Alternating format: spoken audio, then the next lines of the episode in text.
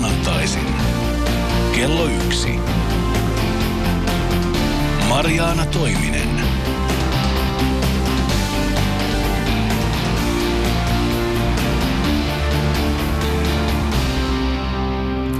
Hyvää iltapäivää. Minä olen Mariana Toiminen ja tänään puhutaan kaupan ja palvelun tulevaisuudesta. Studiossa ovat Marko Mäkinen, TBV ja mainostoimiston varatoimitusjohtaja ja Ilkka Alarotu, S-ryhmän marketkaupan valikoimajohtaja. Tervetuloa. Kiitos. Kiitos. Tulevatko maito ja jauheliha tulevaisuudessa kotiovelle dronilla eli minihelikopterilla? Maksammeko me tatuoinnilla tai ihon upotetulla mikrosirulla, kun käteinen katoaa? Entä miksi muoti-ikoni päätoimittaja Maria Veitola palauttaa lähes kaikki netistä ostamansa vaatteet? Tänään me emme puhu ruoan hinnasta, ainakaan kovin paljon, emmekä myöskään siitä, kuinka suuri osa kaupasta siirtyy verkkoon ja jääkö markettimöhkäleitä tyhjilleen. Nyt puhutaan siitä, mikä on kaiken digitalisaation suurin etu meille taviksille, palvelu. Kaikkialla, missä digitaalinen kehitys etenee, tavallisen ihmisen saama palvelu paranee. Se nopeutuu, helpottuu, halpenee. Digitalisaation pitäisi nimenomaan palveluissa auttaa tavallisen ihmisen arjessa. Mutta päteekö se meiltä? Marko Mäkinen, sä olet hiljattain kirjoittanut näin. Ihmisiä roikutetaan yhä langoilla minuuttitolkulla. Kaikkeen on prosessi, mutta missään ei ole joustoa. Asiakaspalvelu mielletään kustannuksena. Mitä halvemmalla se toteutetaan, sen parempi. Jotain kuitenkin tarttisi tehdä, jos ei haluta jäädä ihan kokonaan jalkoihin. Nämä ovat juuri niitä aseita, joilla Amazon, Google ja IBM lyövät meitä pataan globaalissa kilpailussa. Onko Marko Mäkinen sun mielestä suomalainen palvelu sellaisena, kun me nyt sitä kaupoissa ja pankeissa tai vaikka teleoperaattoreilla saadaan, niin jo jäänyt jälkeen digitaalisesta kehityksestä? No pakko kyllä myöntää, että mun mielestä on, että ainakin itse paljon mieluummin usein hoidan koneen kanssa asiat kuin ihmisen sen takia, että sillä koneella on usein niin kuin kuitenkin valtuudet hoitaa se asia, sillä ihmisellä aina ei ole. Entäs Ilkka Alarotu, haluatko puolustautua tässä vaiheessa? Kyllä mä luulen, että monipalvelu on jälkeen, jäänyt jälkeen ihmisten tarpeista ja ei pelkästään Suomessa, vaan myös ulkomailla. Että on alueita, joissa on kehittynyt hyvää palvelua ja sitten on valitettavan paljon sellaisia tilanteita, joissa kohdataan luokattomuutta, huonoa palvelua, hitautta ja niin edelleen. No mitä hetki sitä, että mitä asiakaspalvelu tai palvelun käsite ylipäätään sitten tarkoittaa digiajalla? Marko Mäkinen, miten sä näet, että mitä se on nyt verrattuna siihen, mitä se on aiemmin? Ei kuitenkaan pelkästään sitä, että vastataan nopeasti puhelimeen vai mitä? No ei siis nykyään periaatteessa, jos miettii vaikka minkä takia verkkokaupat on niin hyviä, on, siellä on paljon analytiikkaa ja dataa, jossa ne osaa jo ennakoida vähän sitä, mitä mä haen. Että kun mä Google jo kirjoitan jotain, niin se jo arvaa, että mitä, mitä mä haen ja niin poispäin. Ja periaatteessa myös kaupassa ja palveluissa, niin niitä voi merkittävästi parantaa niin kuin datan avulla – ja toki sitä tehdään, mutta sitten on järjestelmäongelmia ja kaikkea muita tällaisia, että tuskaillaan tietysti aika paljon sen asian kanssa. Usein se puoli hoituu jo ehkä paremmin, että, että tota, nyt mun pitää äkkiä saada joku asia hoidettua, mutta siinäkin on vielä ehkä vähän semmoista sekamelskaa, että no niin, kiva, että soitit, mutta tämä pitää lähettää mailillä. No sanoppa Marko Mäkinen joku sellainen palvelu, jossa, jossa tää, tätä tietoa asiakkaasta osattaisi todella hienosti käyttää niin, että sillä asiakkaalla olisi helpompaa ja, ja nopeampaa ja edullisempaa se palvelu. Mikä sun mielestä on hyvä digiajan palvelu? No mun mielestä mä itse tykkään sellaista, jossa niin kuin mun puolesta on tehty asiat ilman, että mä edes ymmärrän sitä. Et siis se, että mä tykkään katsoa niin kuin huonoja romanttisia komedioita Netflixissä, niin Netflix itse ymmärtää sen ja tarjoaa mulle koko ajan lisää, ne ikinä lopu sieltä tavallaan ja, ja tällaista huomaamatonta, niin kuin, että vau, että tämä on mahtava paikka, että missään ne on niin paljon huonoja elokuvia kuin täällä, joista mä tykkään. Se suosittelee sulle valmiiksi, vähän niin kuin Amazon. No entäs Ilkka Alarotu, mikä sulle edustaa loistavaa esimerkkiä digiajan palvelusta ja mielellään älä vielä käytä omaa, omaa työpaikkaa? Joo, yksi semmoinen, minkä mä oon kohdannut tuolla Amerikassa on Uber. Siitähän paljon puhutaan, eli taksipalvelu, jossa, jossa tota, ei tarvi niin kuin kuskille maksaa mitään. Sä näet auton liikkeet kartalla, sä tiedät missä se auto on, kun sä tilaat sen. Se on hämmentävää, kuinka helpot, elämää helpottava palvelu tuommoinen on. Et siinä on paljon ideaa ja siinä on niin tämmöinen perinteinen ala ajateltu kokonaan uusiksi ja se on kumouksellista. Mä otan esimerkin myös sieltä tämmöinen firma kuin Warby Parker. Se ei ole suomalaisille kovin tuttu yritys, mutta se on niin sanotusti noussut kaikkien digialaa seuraavien tietoisuuteen Yhdysvalloissa. Ja viimeistään nyt alkuvuodesta, kun arvostettu talousjulkaisu Fast Company nosti sen maailman luovimmaksi yritykseksi. Ohi Googlen, Applen ja Instagramin, jotka sai sitten ne seuraavat sijat. Warby Parker on silmälasikehysliike ja se oli ensin verkkokauppa ja on nyt avannut, digi, on avannut kivijalkaliikkeitä suurimpiin kaupunkeihin. Ja erityistä tässä näissä kehyksissä on halpa hinta. Ne on brändättyjä, eli siellä Warby Parkerilla suunniteltu, mutta ne maksaa noin 100 dollaria linssien ja kotiinkuljetuksen kanssa. Ja kaikki ostot todella aina kuljetetaan ilmaiseksi kotiin. No sen lisäksi sä voit valita ensin netissä viidet eri kehykset ja saada ne kotiin ja kokeilla niitä viikon ajan ilmaiseksi. Ja ne valmitkin silmälasit sä voit palauttaa vielä kuukauden niin, että saat siitä rahat takaisin. Ja mä itse oon päässyt tämän palvelun erityisyydestä osalliseksi, koska tilasin kehykset, mutta kirjoitin toimitusosoitteen vähän puutteellisesti ja Yhdysvaltain postilaitos ei ole niin kuin kotimainen posti. Ja ne jäi jonnekin sinne amerikkalaisen postilaitoksen varastoihin ja laitoin sitten mailia Warby Parkerin asiakaspalvelulle ja sain ihan parin tunnin päästä vastauksen, jossa oli nimellä allekirjoitettu joku viehättävä iloinen nainen siellä surkutteli kovasti aiheutunutta harmia ja lupas lähettää ja teettää uudet lasit ilman ekstrakustannusta. Sanokaas Marko Mäkinen ja Ilkka Alarotu, miksi digiajalla asiakkaan tämmöinen yltiöpäinen hyvä palvelu on tärkeämpää kuin aiemmin? Eikö se ole aina kuitenkin ollut tärkeää? Totta kai se on nykyään vai usein niin vaikeaa, kun on hirveän monimutkaisia logistisia järjestelmiä, hirveä määrä tavaraa liikkuu paikasta toiseen, niin se on helpompaa kuin kyläkaupassa. Et kyläkaupassa, jos sä palvelit huonosti, niin sait vaan niin kuin, tavallaan niin kuin kusipää, mutta tässä tapauksessa niin saat, sulla voi olla järjestelmät, jotka on sitä vastaan, mutta tärkeää se on tietysti siksi, että tänä päivänä jengi puhuu aika nopeasti. Jos joku saa niin kuin huonoa palvelua, se kertoo siitä ja niin kuin sä sait hyvää palvelua tai Varvi Parkkerina, sä mainostat tätä nyt koko, koko Suomelle ja maailmalle, miten fantastista se on. Kyllä. No jos ajatellaan, että tuossa alussa olitte kriittisiä tätä suomalaista, suomalaista palvelua kohtaan, niin onko niin, että me täällä Suomessa ei oikein osata vaatia sitä ja ollaan totuttu vähän, koska siis mehän ollaan kansa, joka jonottaa ämpäreitä tuolla kauppojen ulkopuolella. Samanlaisia ilmiöitä on kaikissa maissa ja mä uskon, että USAssa, ja olen nähnytkin USAssa poikkeuksessa huonoa ja heikkoa palvelua, toimimattomia systeemejä ja niin edelleen. Että ehkä niin kuin tähän suomalaiseen kansallisuuteen, kansallistunteeseen kuuluu se, että me väheksytään omia innovaatioitamme ja, ja, ja, ja tota, kuvitellaan, että muualla on paremmin – Hyviä ideoita on monissa paikoissa, hyviä liikeideoita, hyviä ajatuksia. Kaikille niillä on tunnusomasta se, että jos haluaa menestyä ja niin kuin preikata, niin sulla pitää olla jotain ylivoimaisuutta siinä. Ja se ylivoimainen asiakaskokemus on totta kai parasta, mitä yritys voi, voi aikaansaada. Marko, ootko sitä mieltä, että, että me ei vaan osata arvostaa, vaan meillä on kaikkea, mitä muuallakin on? No siis äh, mun mielestä meillä on ehkä vähän sellainen juttu, että me ollaan älyttömän kekseliäitä. Me keksitään älyttömän hyviä juttuja. Me joskus ollaan vähän sellaisia, niin kuin, että no ei tätä ehkä kannata tai tarvii vielä ottaa käyttöön. Tavallaan tämän tyyppinen ehkä kansainen, että missään nimessä ei ole niin, että täällä ei löytyisi näitä tai tehtäisi näitä, mutta, mutta joskus ne jää niin kuin tavallaan, me jäädään hautamaan niitä. Ja kunnes sitten jostain tulee, että meillä on tuommoisia Uberin tyyppiset jutut, että meillä on ollut helppo tehdä paljon ennen, mutta sitten no ei nyt tätä vielä tarvii, että tämä tekstaritaksikin on ihan älyttömän iso innovaatio, niin tota, se nyt riittää. Niin, eikä se ole vähän outoa, että vaikka kaupalla on kaikesta päättäen laihat vuodet edessä, koska eletään taantumassa ja ihmisillä ei ole rahaa kuluttaa ja alalta katos viime vuonna 8000 työpaikkaa, niin silti kukaan ei ole ainakaan kovin näkyvästi julistanut kilpailevansa tulevaisuuden menestyksestä palvelulla. Voitte olla tästä toki eri mieltä. Jos mietitään vaikka Lidliä, jota aina, josta aina puhutaan kaupan haastajana ja onhan se onnistunut nyt monen vuoden yrityksen jälkeen tunkeutua markkinalle isolla investoinnilla ja saamaan siitä 10 prosentin osuuden, mutta haastaako Lidl S-ryhmä ja Keskon palvelun ylivertaisuudella? Marko Mäkinen. No, no ei se kyllä sillä sitä missään nimessä tee, mutta tietysti tämmöisessä vähittäiskaupassa ja tuollaisessa mun mielestä, niin varsinkin kun ruu, ruokaa mennään, niin silloin mennään niin matalilla tavalla, niin kuin pitää niin edullisesti tuottaa se asia niin moneen paikkaan, että perinteisesti ajateltuna se palvelu, siis sellaisena, että on tämmöinen joku K-kaupan väiski on niin kuin joka kulmassa, niin, niin niille väiskeihin ei vain yksinkertaisesti ole enää varaa. Kyllä mä oon sitä mieltä, että Lidl haastaa perinteiset toimijat myös palvelulla ja Siihen liittyy se, että, että tuota, asioiminen on helppoa, sillä on nopea käydä. Se on yksi palvelukokemus.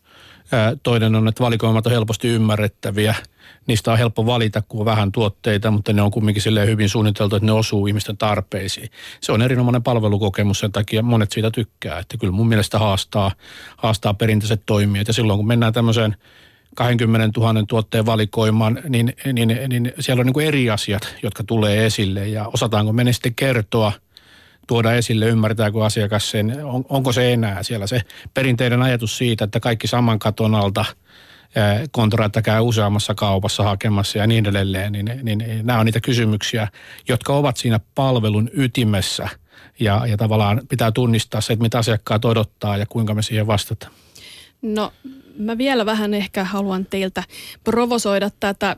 Marko Mäkinen, sun kollega Folk-mainostoimiston toimitusjohtaja Tommi Laiho kirjoitti hiljattain aika suorasukaisesti käsityksensä suomalaisen kaupan tilanteesta digitalisaation kynnyksellä. Hän sanoi näin, että vähittäiskauppaketjujen konsepteja ei ole koskaan varsinaisesti tarvinnut suunnitella. Jakelun laajuus on riittänyt. Raha on tullut tileille automaattisesti ja kysyntää ei ole tarvinnut luoda. Kuluttajista ja heidän tarpeistaan ei ole tarvinnut olla lainkaan kiinnostunut. Vaikka asiakaslähtöisyydestä on puuttu vuosia, yksikään suomalainen vähittäiskauppa ei ole aidosti ollut kiinnostunut suomalaisista. Marko Mäkinen, liiotteleeko kollegasi tässä vai oletko samoilla linjoilla? No to, totta kai liiottelee, että siitä tulee hyvä teksti, mutta, mutta, mutta siitä on ehkä voidaan sanoa, että kilpailu on ehkä enemmän ollut siitä, että kuka saa laittaa mihinkin paikkaa kaupan kuin siitä, että miten tulisi vielä suurempi vau, kun saat siellä sisällä. Ja silloin mun mielestä mitä suurempi kilpailu on, se usein johtaa myös kyllä sitten niiden konseptien tavallaan hiomiseen, että on niin tarkemmin myös niin kuin kaupan sisällä olevat eri kohdat, joka kohta on niin kuin pirun mietitty, mutta se ei mun mielestä pidä paikkansa, että niitä ei ole yritetty tavallaan niin kuin miettiä, mutta rima nousee koko ajan. Yle puheessa Mariana Toiminen. Minä olen Marjana Toiminen ja studiossa Marko Mäkinen ja Ilkka Alarotu puhuvat kaupan ja palvelun tulevaisuudesta. Sekä Keskolla että S-ryhmällä on palvelu, jossa voi valita ja maksaa tuotteet verkossa ja nostaa kaupasta. S-ryhmällä on lisäksi palvelu, jossa ostetut ruokatavarat tuodaan myös kotiin. Ja Keskolla on niin sanottua kohdennettua mainontaa, eli mailitse saat tietoa tuotteista, joita on aiemmin ostanut. Eli jos on ostanut Oltermannia, niin saa tietää, kun Oltermanni on tarjouksessa. Mutta onko niin, Marko Mäkinen, mitä mieltä olet, että tämä on vielä aika perustason digiajan palvelua, että ei täytä ihan tällaisen maailman mittaluokan standardeja. Niin siis totta kai on hyvä, jos joku muistaa ja palvelee siitä, mutta mun mielestä se, mikä mua kiinnostaisi on se, että kun tämän kotiinkuljetuksen isohan ongelma on se, että kaikki katsoo, että ei ole varaa tehdä sitä, niin, niin milloin me päästään siihen, että kuluttajat tuo toisilleensa safkat esimerkiksi niin kuin kaupasta. Siis tämmöinen Uber-tyyppinen ratkaisu, ratkaisu tai TaskRabbit, joka yhtäkkiä Ilka ja näin ei tarvitse enää miettiä, että miten helkkarin maksaa sille pakokuskille ja miten se ihminen tietää, milloin se tulee, kun niin kuin ihmiset tekevät sen tavallaan niin kuin keskenään. Mä luulen, että tällaisia uudenlaisia niin kuin, niin kuin tapoja ajatella varmaan tulee ja mä odottaisin tällaisia Suomesta. Musta olisi hienoa, että meillä on pitkät välimatkat ja bensa maksaa paljon ja autot maksaa paljon. Me keksittäisiin jotain tolle, mikä on se heikko kohta tähän niin kuin loppuasti viedylle jutulle. Juuri näin. Tietysti ottaen huomioon kumminkin sen, että, että tota, me halutaan varmistaa se, että se ruoka ei ole matkalla pilaantunut ja maannut auringossa ja niin edelleen. Eli, eli kun ratkaistaan nämä kaikki kysymykset niin, että se ei sisälly riskiä kuluttajalle, niin, niin, niin kannattaa ajatella uudestaan ja monella tavalla.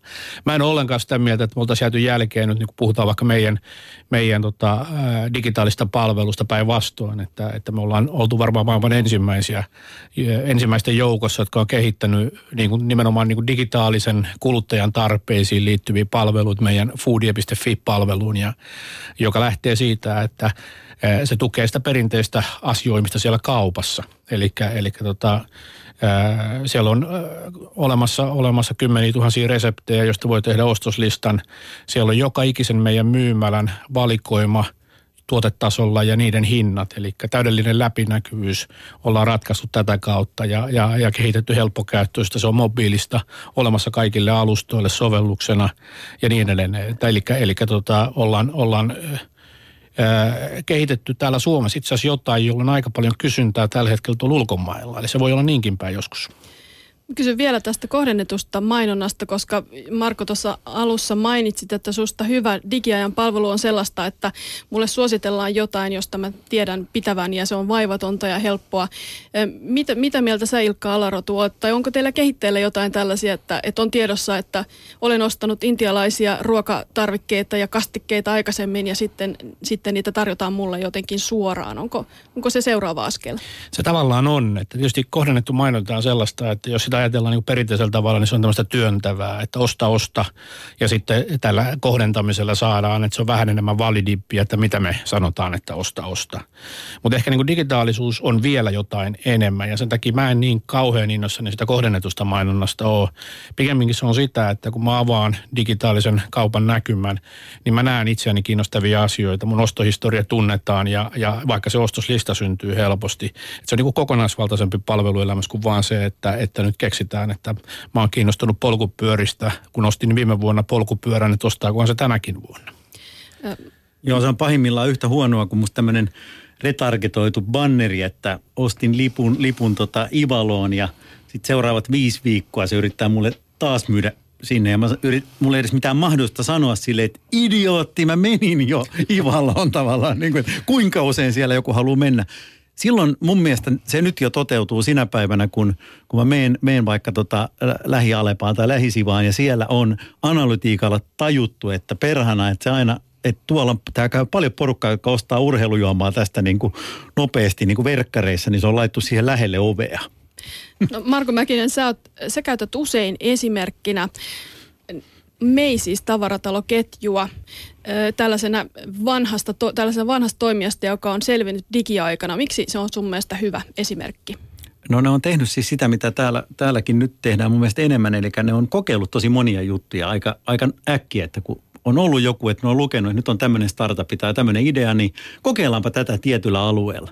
Ja tota, sitten on ottanut käyttöön ja tämän avulla ne on tehnyt sitä, mikä on, mitä mä ihailen kovasti. Että kun me ei siis talo, tavarataloja on ympäri, ympäri tuota jenkkejä pitkin poikia, ne alueet, missä ne on hyvin erilaisia. Hyvin erilaista, jos saat niin keskellä New Yorkia versus jossain toisessa. Niin ne on käyttänyt näitä digivälineitä siihen, että se on tullut relevantimmaksi niissä paik- paikoissa, missä se tavallaan on. Ja ilokseni mä oon kyllä huomannut, että, että nämä Suomenkin kauppaketjut osoittaa isompaa kiinnostusta näihin uusiin tämän tyyppisiin jut- juttuja kohtaan ja se on erittäin niin kuin kannatettavaa. Niin siellähän tosiaan ö, räätälöidään tämä tarjonta alueen tarpeisiin, että esimerkiksi aasialaisalueella on vaatteista pienempiä kokoja kuin jossain keskilännessä. Ilkka Alarotu, räätälöidäänkö Suomessa tarjontaa? Kyllä, kyllä me juuri näin toimitaan ja on pitkään toimittu. Me käytetään asiakasanalytiikkaa avuksi, me tunnistetaan minkälaisia ihmisiä asuu milläkin alueella. Se on saatavissa Suomessa ihan, ihan tilastokeskukselta tämä tieto.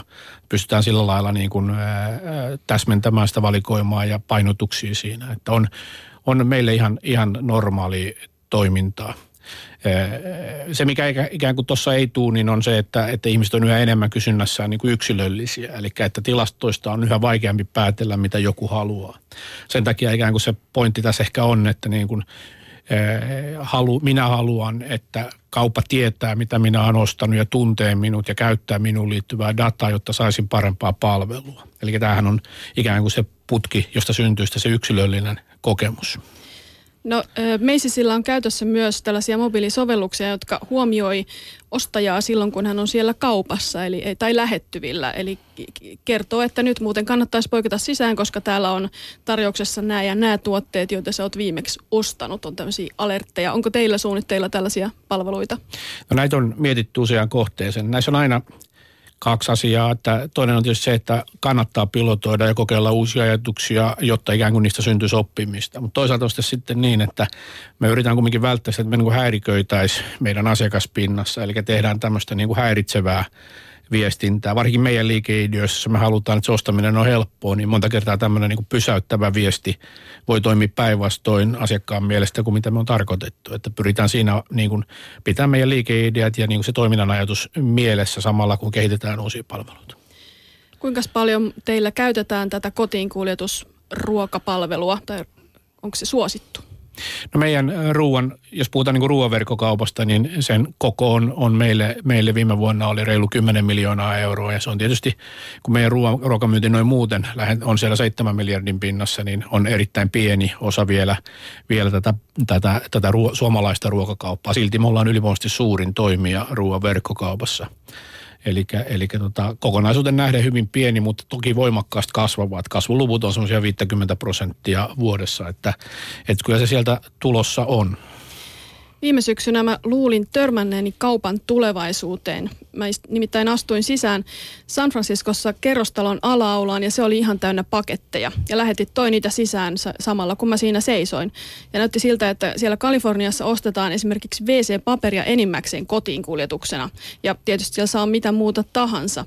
Kotiinkuljetuksen ympärille on suurimmissa kaupungeissa perustettu lukuisia digitaalisia startuppeja ja näihin on tehty sijoituksia yli miljardilla dollarilla viimeisen vuoden aikana. Ja nämä startupit on tällaisia mobiilisovelluksia, joista ostettavia tavaroita haetaan tällä tuotteen nimellä, ei, ei kaupan nimellä. Eli ne ei ole minkään tietyn kaupan, kaupan omia sovelluksia. Näppäilen siihen sovelluksen hakukenttään vaikka sanan WC-paperi ja se sovellus näyttää eri merkit ja hinnat. Mä valitsen niistä haluamani ja valikoima on siis ruoasta vaatteisiin ja kukista alkoholiin. Ja sitten se maksettava summa Uber-tyyppisesti velotetaan automaattisesti siitä luottokortilta, jonka mä oon ladannut tänne sovellukseen. No tämän jälkeen sitten joku digiajan keikkatyöläinen keräilee tuotteet eri kaupoista ja tuo ne mun asuintaloni alakertaan parhaimmillaan parissa tunnissa.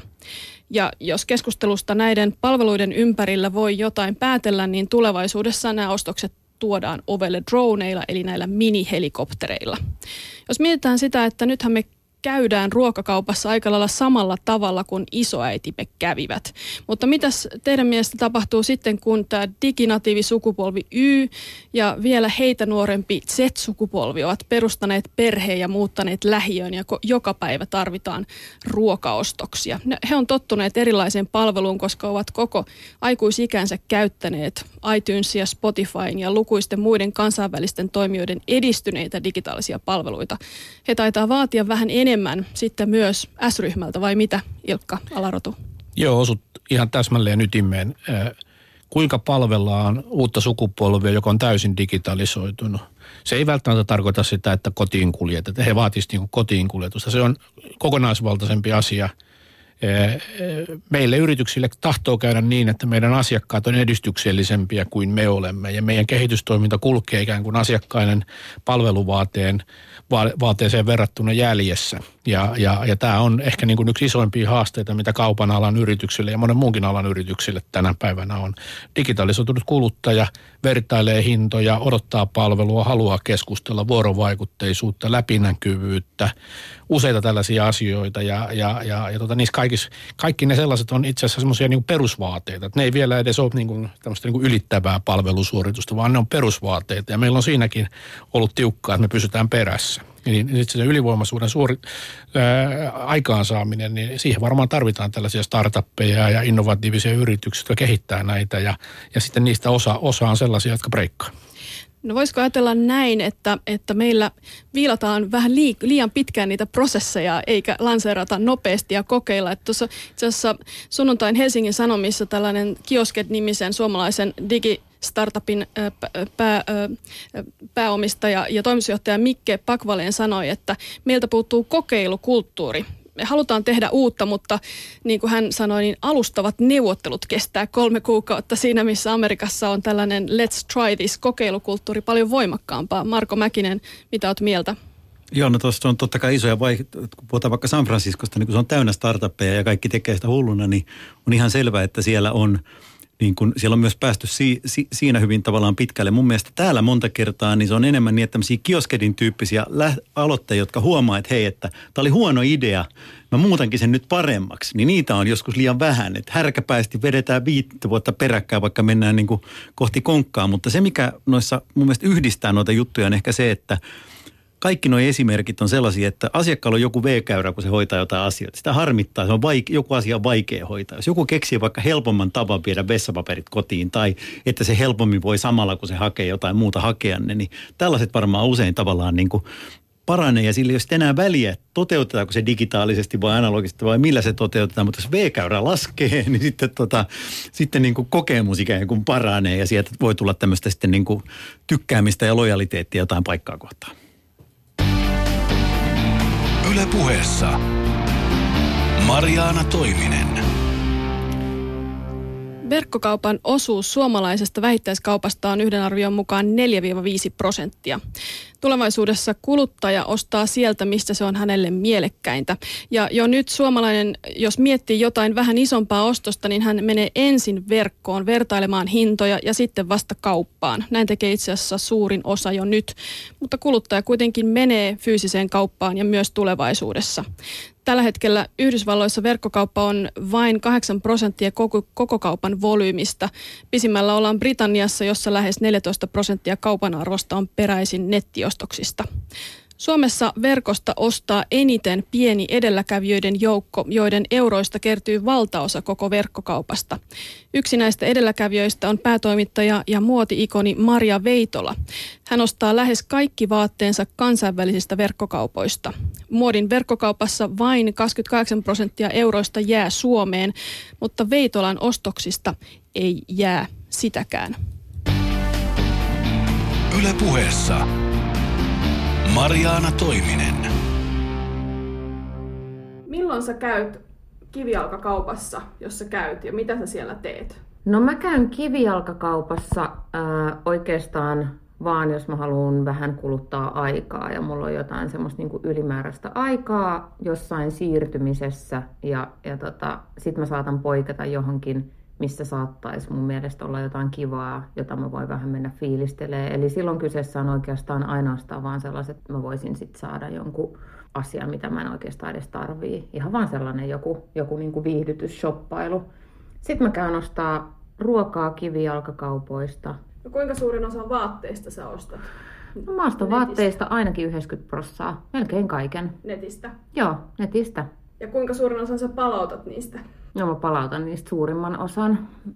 Melkein voisin sanoa, että sen, ehkä nyt en ihan sitä 90 pinnaa, mutta, mutta varmaan 70 tai 80 pinnaa, mutta ehdottomasti niin kuin suurimman osan. No mä palautan ne sen takia tietysti, että, että mä en tykkää niistä vaatteista ja ne ei näytäkään mun päällä semmoiselta, mitä ne näytti siinä nettikaupassa ja, ja että mä haluan, että ne on täydellisiä ja mä oon päättänyt joskus muutama vuosi sitten, että mä ostan vaan täydellisiä vaatteita – ja sitten harva vaate sitten kuitenkaan täydellinen. Sitten mä niin kuin mietin, että okei, no tämä maksaa näin ja näin paljon, mutta tämä matsku nyt ei olekaan just sellainen kuin mä halusin. Ja että vitsi, tässä on vähän ärsyttävät napit. Ja jos ei niin kuin täytä niitä täydellisyyden määritelmää mun mielestä, niin sitten se menee palautukseen.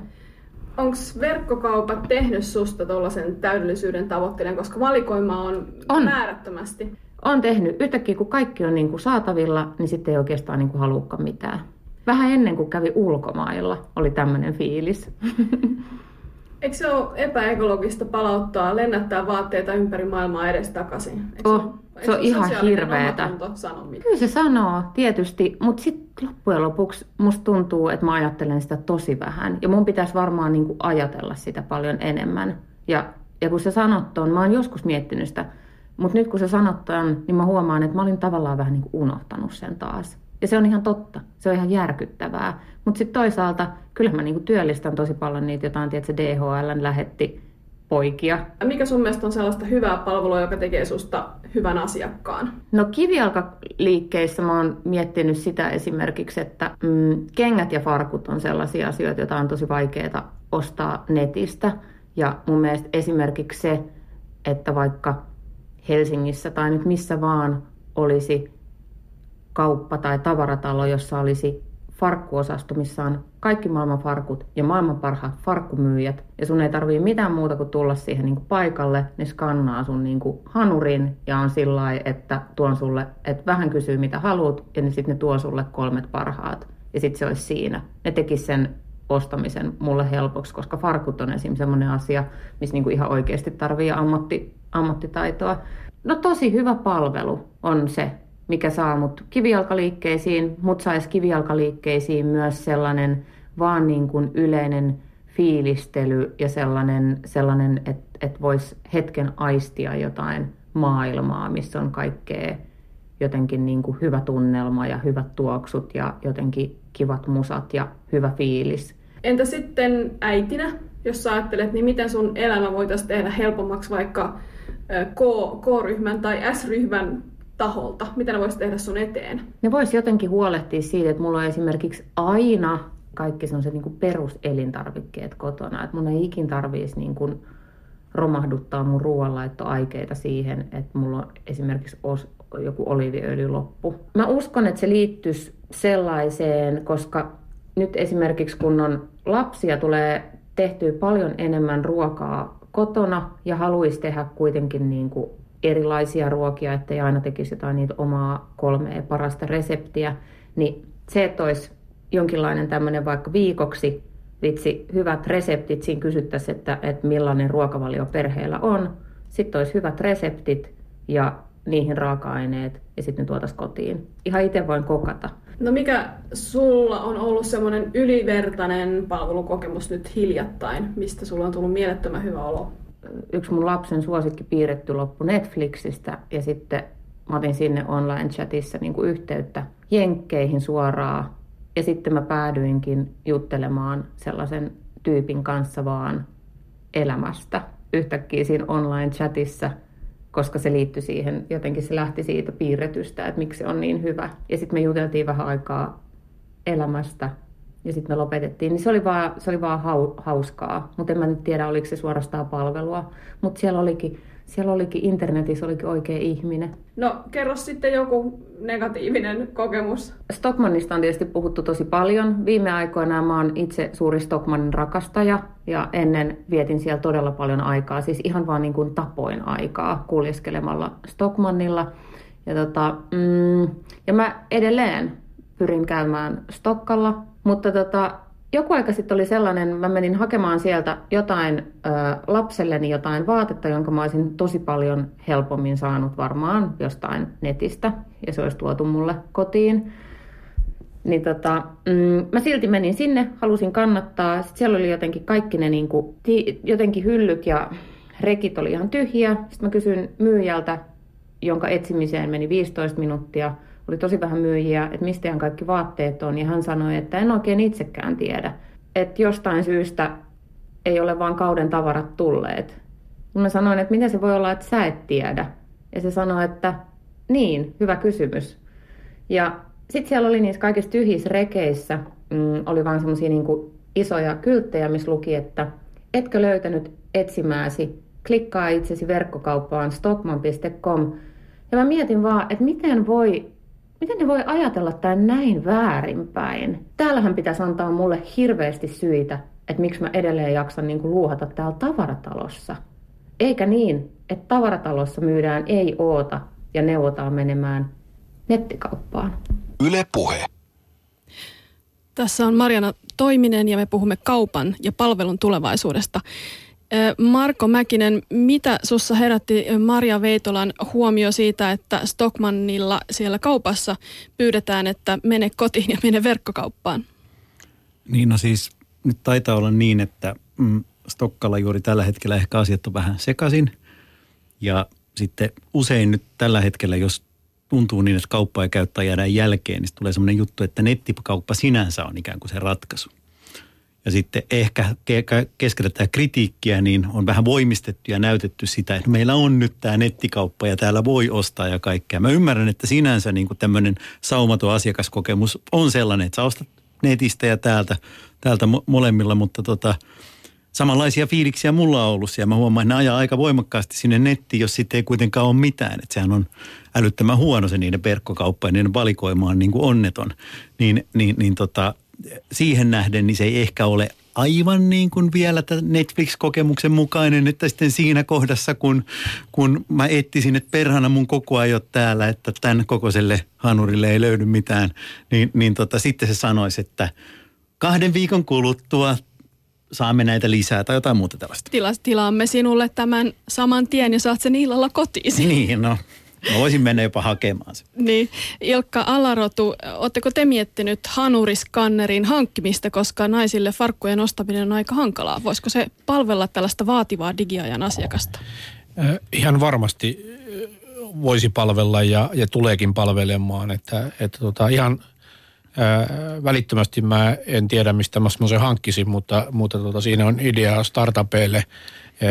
Mä uskon nimenomaan siihen, että, että tota, digitaalisuutta ja kivijalkakauppaa ei pidä kehittää erikseen. Että ehkä niin kuin iso trendi tällä hetkellä maailmalla on nimenomaan se, että ymmärretään, että niitä pitää kehittää yhtä aikaa ja yhdessä – ja on jopa laitettu ikään kuin digikaupasta vastaavia organisaatioita takaisin yhteen kivijalkakaupasta vastaavien organisaatioiden kanssa. Ja se on nimenomaan oikea, oikea suunta ja, ja voisi kuvitella, että johonkin tämmöisiin pukeutumisratkaisuihin esimerkiksi se, että sä käyt ää, riippuen oman vartalon kehityksestä, niin tota, tasaisin väliajoin skannattavana. Ja sitten sä käytät verkkopalvelua, jossa sä saat ainoastaan ja vain vaatteet, jotka täsmälleen istuu su, sulle. Et kyllä se, voisin kuvitella, että toi on tulevaisuutta, jos jokin. Mä odotan tällaista palvelua nyt sitten silmä kovana. Mitä sitten, jos Maria Veitolahan edustaa tosi hyvin, hyvin vaativaa asiakasta muodin suhteen, mutta entäs jos sama asenne leviää muissa tuoteryhmissä, niin pärjäättekö te Ilkka Alaratu – kuluttajan vaatimuksille. Ja sitten jos ne vielä palauttaa suurimman osan kaikesta, mitä ne tilaa kotiinsa, niin eikö se ole aika vaikea yhtälö? Se on vaikea yhtälö ja, ja yksi syy siihen, että verkkokauppa juuri kenelläkään ei ole kannattavaa ei Suomessa eikä ulkomailla. Mutta tämä ei ole kyllä niin kuin asiakkaan vika eikä asiakkaan ongelma. Että, että kyllä se on niin kuin meidän, jotka niitä palveluja kehittää, niin meidän ongelma ratkaista. Ratkaista, että miten toi tehdään niin, että, että tota, ei tarvitsisi palauttaa. Ja ehkä just nämä skannerit ja muut voi olla, olla niitä ratkaisuja, jotka sitten mullistaa tuon koko homman kerrasta. Että, että tota, yhtälö löytyy palautukset vähenee ja validius ikään kuin sille ihmiselle käyttää niitä palveluja lisääntyy. Mutta tota, haasteet on paljon, että ei se ihan yliyön tuo ja ratkea.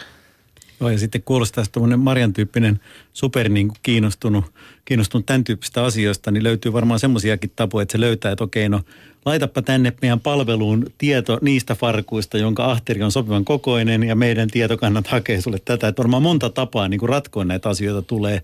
Ja niitä tietysti sitten otetaan käyttöön heti, kun vaan niin kuin joku, joku keksii semmoisen niin kuin rahallisesti järkevän tavan tehdä se.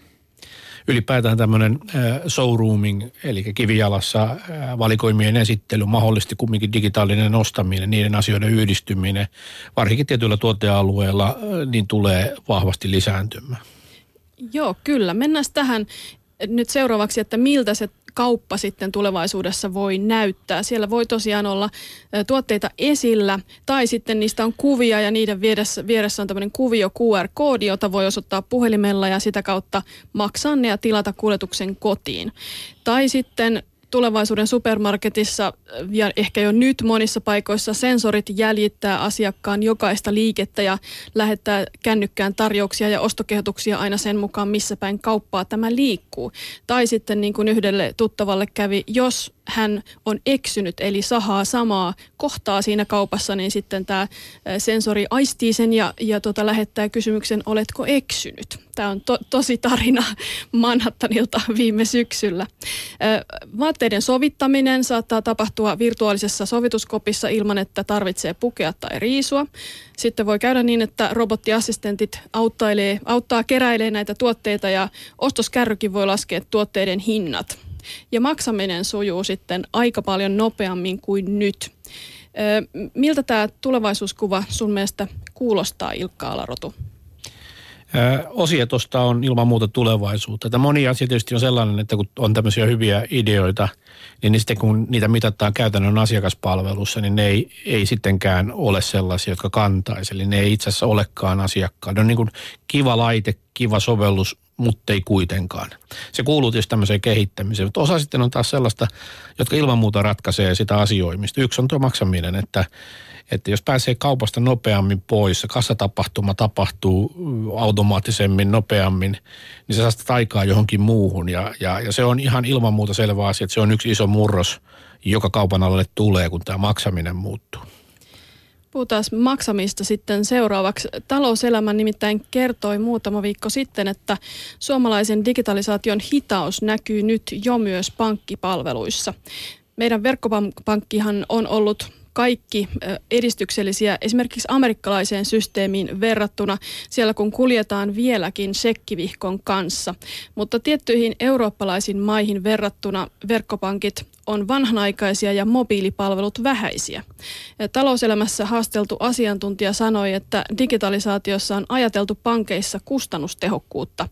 Ja muualla siellä, missä näitä palveluja kehitetään vähän enemmän, niin ajatellaan siitä näkökulmasta, että missä tilanteessa kuluttaja niitä tarvitsee. Eli jälleen näyttäisi siltä, että se asiakkaan miettiminen on vähän jäänyt ja tottahan on se, että se tuo pankeille vähemmän rahaa kuin niiden yritysten palvelu. Samaan aikaan maksaminen on globaalisti aika isossa murroksessa. Ollaan puhuttu tässä Uber-palvelusta ja muista palveluista, jotka tuo maksamiseen uusia vaihtoehtoja. Danske Bankin entinen Head of Cash Management eli yritysasiakkaiden maksupalveluiden johtaja Kirsi Larkiala kertoo meille, mitä kaikkia maksamisessa on tapahtumassa. Ylepuheessa Mariaana Toiminen. Mitkä on kolme tärkeintä maksamiseen liittyvää muutosta, jotka on tapahtunut ihan tässä hiljattain?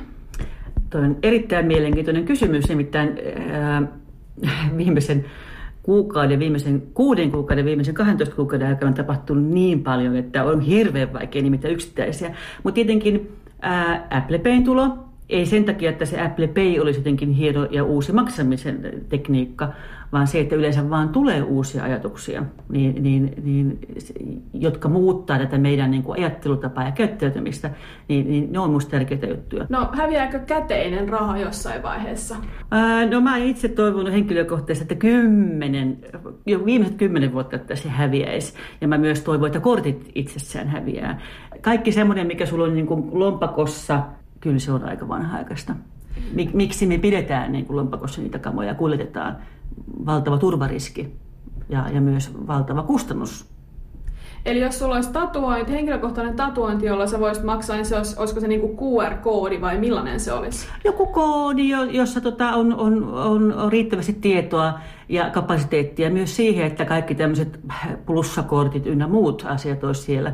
Että ei tarvitse oikeasti kantaa kymmentä eri plussakorttia tai olla puhelimessa kymmenen erilaista appsia koska ei, sekin on kestämätön se tie, mikä tällä hetkellä, mihin me ollaan kovaa vauhtia menossa, että meillä on yhtäkkiä lompakon sijasta appseja. Ollaan puhuttu paljon Uberistä ja siitä puhutaan usein sellaisena, että se muutti taksibisneksen, mutta itse asiassa siinä oli myös innovaatioita, jotka liittyy maksamiseen. Joo. Mikä sun mielestä oli Uberin arvosuhteessa niin kuin maksamisen Joo. kehittymiseen? Siis Uber on musta niin kuin itse asiassa todella todella hieno uusi juttu.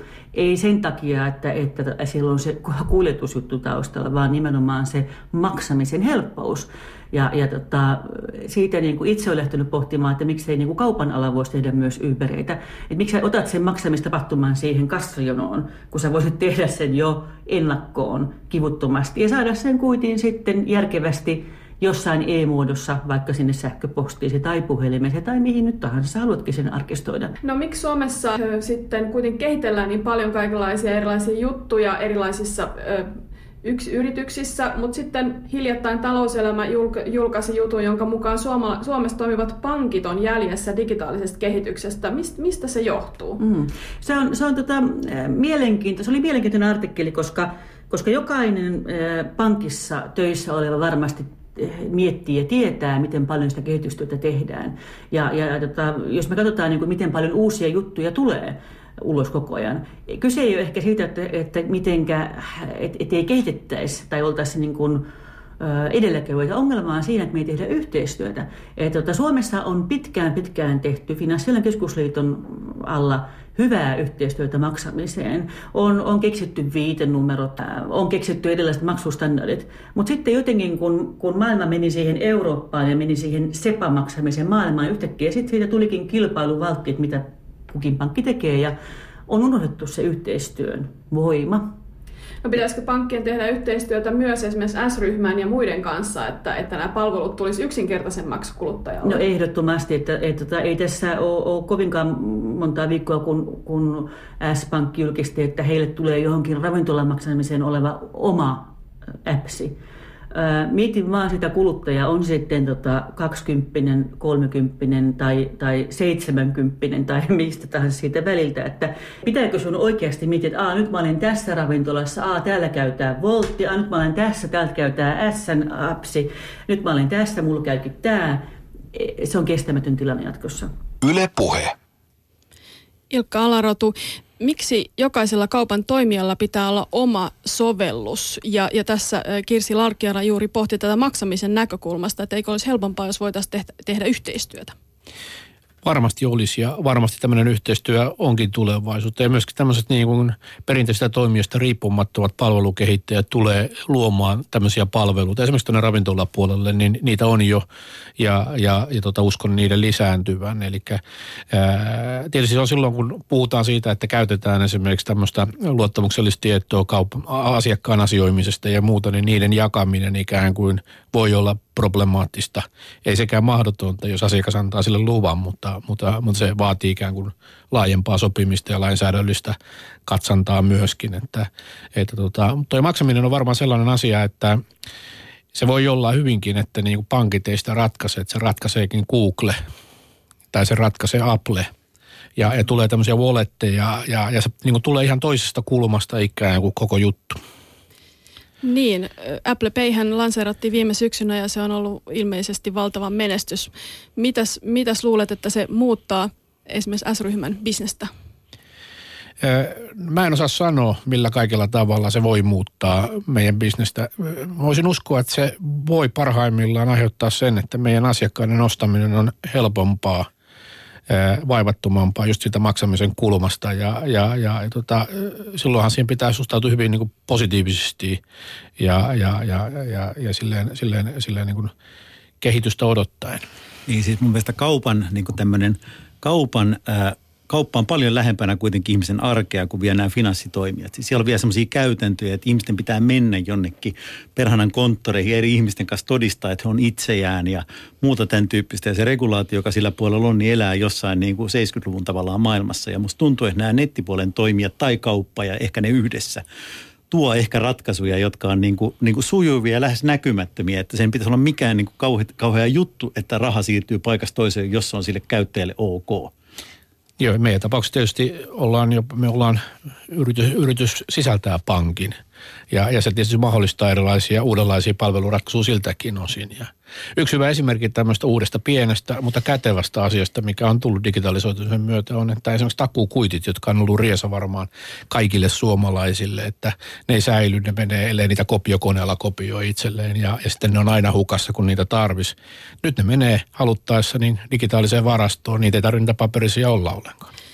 Se on muuten erittäin hyvä pointti, kun tuolla makselee näissä edistyksellisissä firmoissa ulkomailla jollain Square tai Zetle-tyyppisillä uusilla sovelluksilla, niin niissähän automaattisesti ne kuitit tulee mailiin. Miksi, miksi mä en saa, kun mä maksan vihreällä kortilla tai tulevaisuudessa ties millä sirulla, niin, niin miksi mä voisin saada sitä mailiin sitä kuittia? No jatkossa varmasti tulet saamaan. Että kyllä se on ilman muuta yksi, yksi polku. Ja niin kuin sanottu, takuukuitti sulla menee jo nyt meidän, meidän, meidän digitaaliseen varastoon. Sä pystyt sen meidän palvelusta tarkastamaan. No Marko Mäkinen, ootko se valmis tatuoimaan QR-koodin iholle, josta sitten maksetaan kaikki sun ostokset? No mä odotan ehkä mieluummin sitä, että mulle pannaan muutamia noita tota, chippejä tuonne eri paikkoihin. Muuten ei tarvitse erikseen tatuoida tällaista. Et mä odotan, että teknologia menee eteenpäin, mutta totta kai siis se, että pitää pitää mukana sellaisia asioita kuin lompako ja muistaa monimutkaisia tavallaan niin kuin koodeja ja kaikkea on jotenkin käsittämättömästi niin kuin hirveätä elämän hukkaa hukkaa ja haaskausta. Muutenkin on vähän aika, aikaa ja siihen käytetään tähän, niin, niin mä oon ainakin valmis kaikkeen sellaisen, joka helpo, helpottaa sitä, että jos on pakko joku tatuointi ottaa, niin otetaan semmoinen vaikka sitten sinne hanuriin. Niin, no maksamisen kannalta onko se vaikeampi vai helpompi, liittyy mitä sä ostat. mutta, mutta voi olla niin, että, että lompakko on, on yksi näitä katovia asioita, koska niin kuin sanot, niin sehän kyllä hidastaa elämää todella paljon ja kaikkien mahdollisten salasanoja ja tunnusten muuttaminen. Mikäs teidän arvaus olisi siitä, että milloin käteinen katoaisi käytöstä? Kuinka monta vuotta siihen saattaisi mennä? Kyllä se ilahduttavassa määrin on vähentynyt, vähentynyt nyt jo tavallaan, että tietysti on varmaan tärkeää, että on myös sellaisia asioita siitä, koska ihan kaikille meillä on älypuhelinta joka paikassa mukana ja älyttömän vaikea esimerkiksi toimii pummina tuolla Helsingin kadu, kadu, kadulla, jos tota, jos, jos käteistä ei enää lainkaan, lainkaan ole. On monenlaisia käyttöjä. Ja on tilanteita, että, että verkot heiluu ja, ja voi tulla tällaisia ongelmia, että niin kuin digitaalisuus ei yhtäkkiä toimikaan ja, ja silloin tarvii olla, olla vielä jotain perinteistä, millä selviää eteenpäin. Niin, siihen rinnallehan tota, muun muassa yksi suomalainen yritys on kehitellyt, ei mihinkään kauhean laajaan käyttöön vielä, vielä levinnyttä tällaista kasvotunnistusjärjestelmää, että tulevaisuudessa voisit maksaa sun omalla naamataululla tai sitten vastaavasti sormen jäljillä. Mitä mieltä olette näistä skenaarioista? Varmasti on tulevaisuutta, että näissä ikään kuin kun saavutetaan riittävä varmuustaso, että se, se tunnistus on riittävän varma ja sitten se operaatio asiakkaalle on riittävän helppo, niin, niin, niin silloin ne lähtee leviämään. Että, että on varmasti näitä, ei ihan ensi vuonna, mutta, mutta lähiaikoina ää, kehittyviä asioita.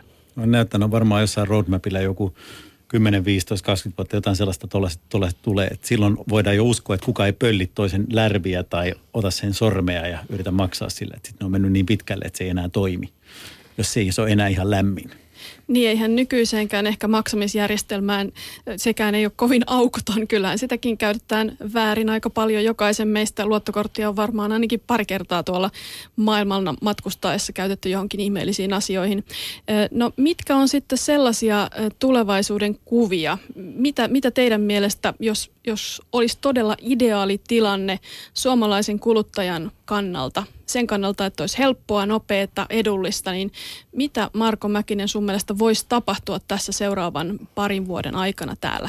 No ainakin varmaan lähestyy paljon toisiaan, niin kuin kaupat ja tämä verkkokauppahomma. Että henkilökohtaisesti mun mielestä mikään ei ole niin hirveätä, kun sä oot jossain postissa tai matkahuollossa jotain pakettia, tai se tulee sulle jonkun neljän tunnin niin kuin tavallaan välillä. Mä kuitenkin kauppaa usein pystyn menemään niin kuin kymmenen minuutin sisällä siitä, mitä mä haluan, niin, niin siellä on hirveätä tehottomuutta ja ikäviä asioita tavallaan sillä puolella. Samaan aikaan tuommoinen niin Marjan tyyppinen niin kuin, niin kuin ees taas noiden lentäminen, niin, niin semmoinenkaan ei ehkä ole mahdollista. Että mä luulen, että meillä on nämä fyysiset tilat, joissa toimitaan, ne paremmin palvelee ja tuo tavallaan niitä tavaroita, joita mä haluan saada itselleni suurin piirtein silloin, kun mä niitä haluan ja V-käyrä vähän loivenee. Niin varmaan on niin, että, että tota, tämmöistä asioista kuin edullisuus ja laatu ja palvelu, hyvä palvelu, niin puhutaan silleen, kun ne olisi toisistaan irti olevia asioita ja toisiaan poissulkevia asioita.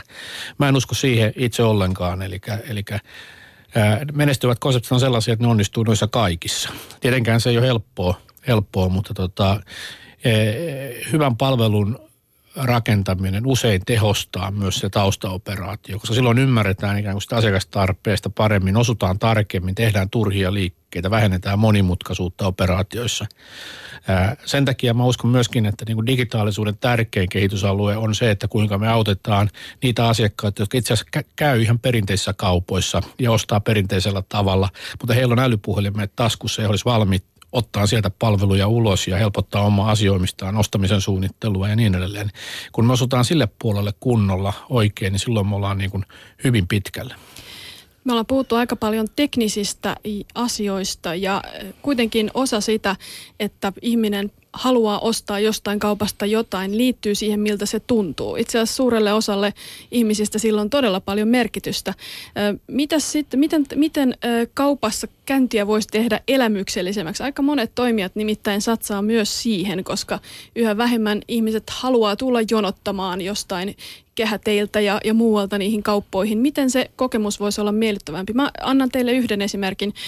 Ikeassa, jossa monet miehet varmaan kärsivät ja siellä voi tosin käydä tietysti syömässä niitä lihapullia ja, ja pidentää sitä, sitä tota, aikaa, kun ei tarvitse jonottaa ja olla siellä, siellä vaimo mukana valitsemassa, niin ö, sinne on muutamiin paikkoihin keitetty tällaisia miesparkkeja, jossa, jossa miehet voivat juoda olutta, pelata pelejä ja, ja naiselle annetaan mukaan tämmöinen hälytin, että sitten puolen tunnin päästä mies täytyy hakea sieltä pois miten, miksei jos miettii ihan, ihan tota perheen arkea, niin hyvä, joo, mies odottamaan, mutta, mutta miksei tota marketeissa ole lapsille jotain peuhapaikkaa, jossa on sitten, sitten tota hoitajia?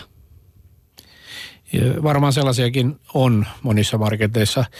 Mutta tuossa niin se asia nyt ydin onkin se, että mikä niin suomalaiselle perheelle arjen ostamisessa on parasta palvelua. Mä uskon, että parasta palvelua on se, että pääsee kauppaan helposti, löytää sieltä tuotteet helposti, pääsee ulos sieltä kaupasta mahdollisimman helposti ja maksaa mahdollisimman vähän. Niin silloin on niin kuin täydellinen palvelukokemus monelle, useimmille suomalaisille siinä arjessa. Totta kai meillä on sitten toisenlaisia tilanteita, joissa me halutaan toisen tyyppisiä elämyksiä. Mutta niin kuin sanottu, nämä ei ole poissulkevia keskenään, että, että sitten toisessa tilanteessa me halutaan ihailla, ihmetellä, keskustella ja niin edelleen. Että molemmat tilanteet on olemassa ja molempiin pitää kyetä vastaamaan.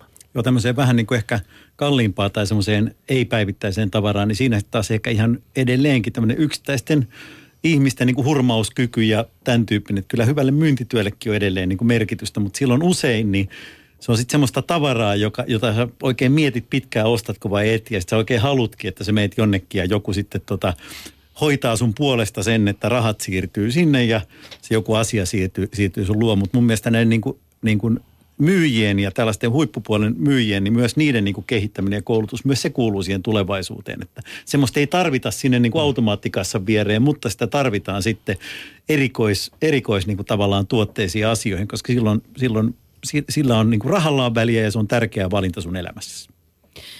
Marko, onko niin, että sä et usko tällaisen elämystrendin leviävän Suomeen kovin laajalti? Kauppakeskuksethan niitä jonkin verran miettiä, siellä on tapahtumia ja näin, mutta se ei ole vielä ihan hirveän pitkällä. Mua inhottaa se elämyssana. Mä oon hirveän monta kertaa palaverissa, että joku, joku ihmetyyppi, joka, joka niin kuin ei edes ymmärrä, kuinka paljon ihmiset kärsii niissä liikkeissä, missä ne nyt on, niin rupeaa puhua elämästä. Mä sanoin, että auta niitä ensin pääsemään sieltä pois niin kuin 45 minuutin sisään, niin se olisi jo niin kuin aikamoinen, tiedätkö, elämys. Ja sitten vasta laita se tuoksukynttilä sinne jonnekin. Niin jos ajattelee vaikka Apple Storea, niin siellähän järjestetään kaiken maailman luentoja ja seminaareja, ties mitä, ja sä saat buukata sieltä, oliko se nyt Genius Hour tai joku tällainen, sä saat buukata sieltä tapaamisen jonkun tota, tietokoneasiantuntijan kanssa ja pohtia, että miten sä voisit käyttää sun omaa Mäkkiäs paremmin. Eikö, eikö tämä ole miellyttävää elämystä? On, on, mutta parastahan siellä on se, että jos sä meet sinne, niin sä pääset sieltä myös ulos tosi nopeasti, koska ne ottaa sen sun maksun siitä, niin kuin, että jos sä haluat mennä sinne luennolle, niin sä saat sen jonkun iPadin ja ulos sieltä niin kuin, niin kuin kahdessa minuutissa. Kyllä, siellähän ei tarvitse mennä kassoille. Siellä on päivystäviä ihmisiä maksupäätteiden kanssa siellä täällä. Ilkka Alarotu, kiinnostaisiko sinua tällainen nopeutus, jos suomalaisille tosi tärkeää on se, että kukaan ei hirveästi vaivaa sinua, että sä halua ja sä pääset nopeasti ulos, niin mitäs jos sinne kassalle ei tarvitsisikaan jonottaa, vaan sieltä voisi pitkin poikin maksaa niitä tuotteita? Joo, siis tietysti tämmöisissä erikoistuneissa konsepteissa, kun myydään, myydään niin kuin yhtä, yhden tuotealueen tuotteita tai muutaman tuotealueen tuotteita, niin tämmöinen palveluhan on kumouksellista ja uudenlainen ajattelu ja, ja on nimenomaan myöskin semmoisen maksamisen ratkaisu, jolla, jolla oikeastaan ikään kuin asiakkaan arjen, arjen etenemistä. Hyvä näin. Kiitos teille Marko Mäkinen ja Ilkka Alarotu. Me ollaan tänään puhuttu kaupan ja palvelun tulevaisuudesta. Kiitos teille. Kiitos. Kiitos.